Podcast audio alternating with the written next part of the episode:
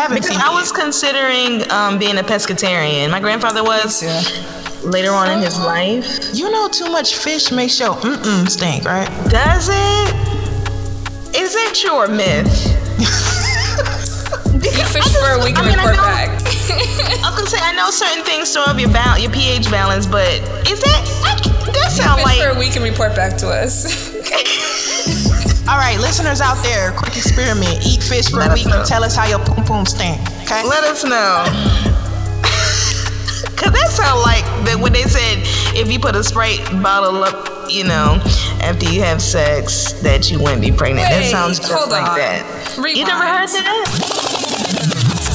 What is this myth? Why are you so curious, Le'Nae? Wait, no, I just didn't hear her. Oh. You never heard that? No, if you put what up what? That must be a country thing then. They used to say if, you know, after sex, if a woman put a bottle of Sprite or a can of Sprite up their vagina, then they would not be pregnant. Or they wouldn't get pregnant. Like... You said like a bottle or a can? Yeah, like, you know, shoot the soda up there. Oh, they used Tucker the whole can. My bad. I'm like, that's infection.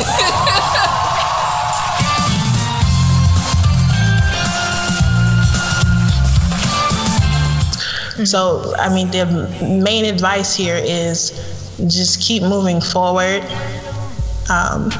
You gotta move forward and stand up for yourself because you're gonna be unhappy if you don't. So you just gotta go forward.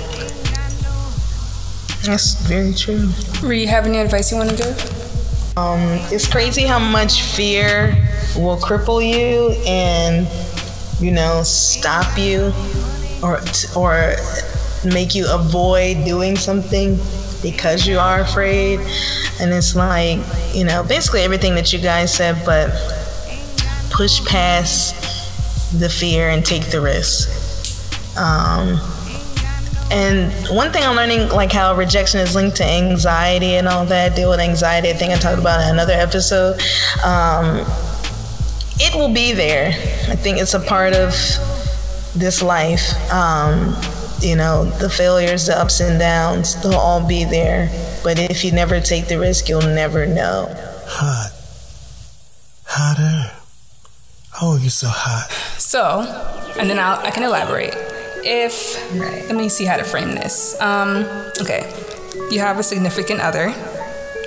And your significant other gives you a pass for the weekend. Oh, hell no! And if you don't know what a pass is... A pass is you are allowed to do anything with anyone else for a weekend, and it's not considered cheating. It's fine. Like, he's okay with that. So your significant other gives you a pass for the weekend. Who are you spending that weekend with? Chris Tucker. What?